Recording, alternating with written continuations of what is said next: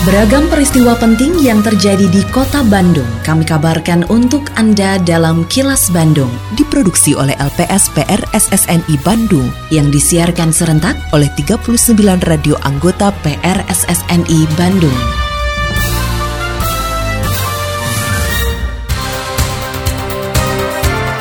Sejumlah informasi aktual kami hadirkan untuk Anda dan inilah informasi utamanya. Dinsos klaim P M K S tidak lakukan tindak pemalakan. Aplikasi belanja online edukasi anggota P K K kecamatan. Pengelolaan kebun binatang Bandung akan diambil alih pihak keluarga. Saya Ita Ratna, inilah Kilas Bandung selengkapnya.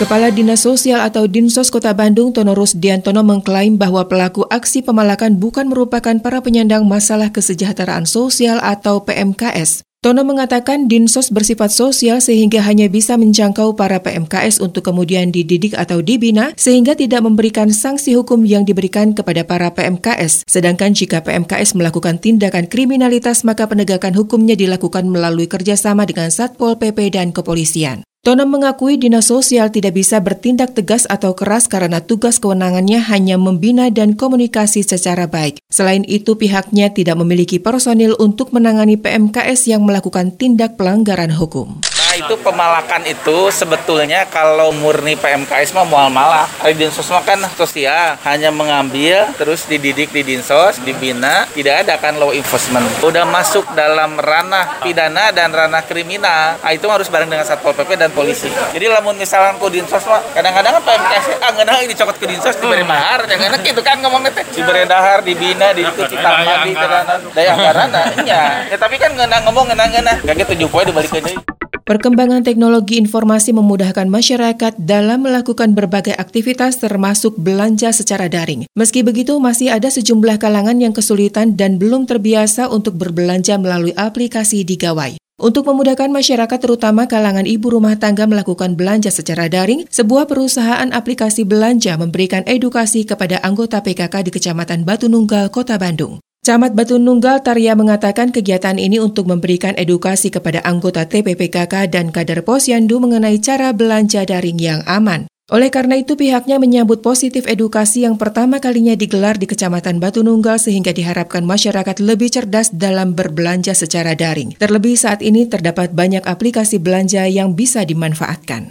Para tim Polda P K K Kota Bandung dengan J D I D. Namanya Jumat Pagi Kabagi ya, K B G P K K gitu ya. Barangkali ini suatu program yang cukup bagus ada dari tim P K K Kota Bandung kerjasama dengan J D I D, di mana eh, dalam kegiatannya itu ada solusi bagaimana belanja cerdas secara online kan gitu kan. Dan juga ada eh, bantuan sembako untuk pengurus tim penggerak P K K Kecamatan Kelurahan dan juga untuk kader posyandu Kecamatan Batu Nunggal yang sangat membanggakan untuk kami selaku Camat Batu Nunggal dengan program ini yang yang luar biasa barangkali eh, yang pertama kali kerjasama dengan satu aplikasi yang datang ke Kecamatan Batu Nunggal ini. Saya kira.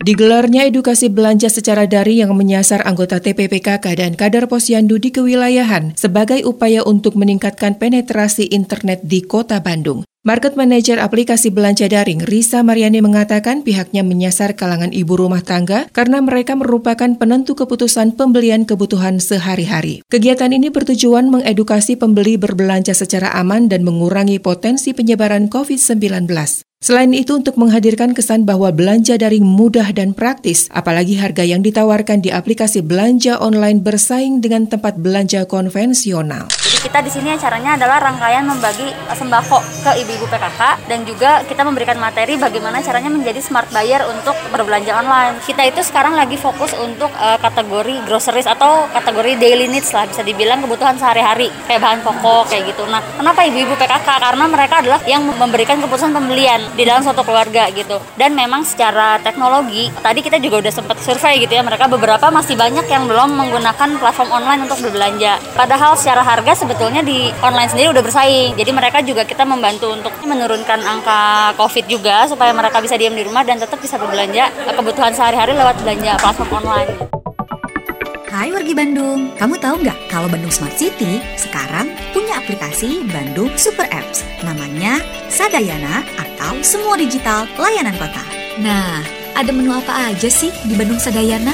kamu bisa mendapatkan berbagai layanan publik, forum Smart City, marketplace, kalender event, C C T V publik, open data, informasi covid sembilan belas, virtual event, info kegawat daruratan satu satu dua bisa didapatkan di aplikasi ini. Wih, keren banget gak sih? Setiap user akan tergabung menjadi bagian dari Bandung Smart City Forum dan dapat mengakses berbagai layanan publik dari pemerintahan Kota Bandung. Jadi, kuy, buruan download ya. Untuk informasi lebih lanjut, kamu bisa kunjungi website w w w dot smart city dot bandung dot go dot i d atau download aplikasi Bandung Smart City di Google Play dan WhatsApp Bandung Smart City di nol delapan satu satu dua lima sembilan satu delapan satu nol. Bener-bener deh Bandung Super Apps, satu platform untuk beragam kebutuhan. Pesan ini disampaikan oleh Diskominfo Kota Bandung.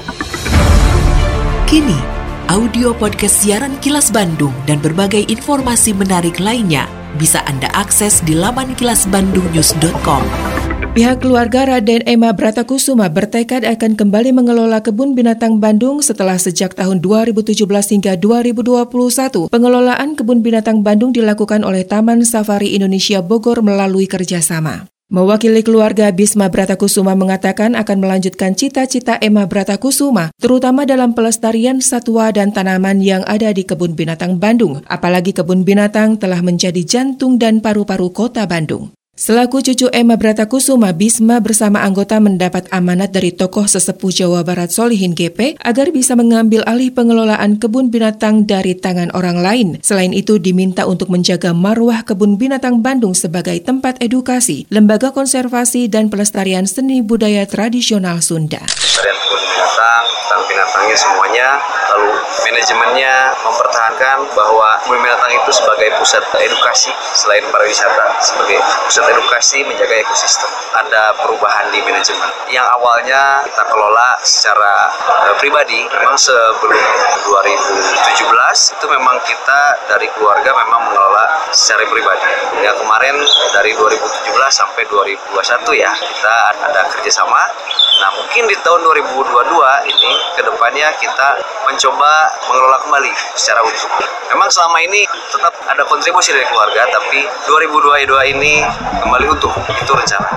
Sebuah mortir yang diduga peninggalan Perang Dunia Kedua ditemukan di Kampung Nyampai, Desa Langensari, Kecamatan Lembang, Kabupaten Bandung Barat. Mortir ditemukan saat warga sedang menggali tanah untuk membuat pondasi rumah. Terkait penemuan mortir tersebut, Babinkamtibmas Polsek Lembang Brigadir Polisi Dwi Barik mengatakan setelah menerima laporan masyarakat mengenai temuan benda mencurigakan, ia beserta Kapolsek Lembang Kompol Sarce Kristiani Leodima mengecek lokasi temuan benda berbahaya tersebut. Setelah diketahui bahwa benda temuan warga adalah mortir aktif yang berbahaya, pihaknya langsung berkoordinasi dengan Polres Cimahi dan tim Cihandaksat Brimob Polda Jawa Barat.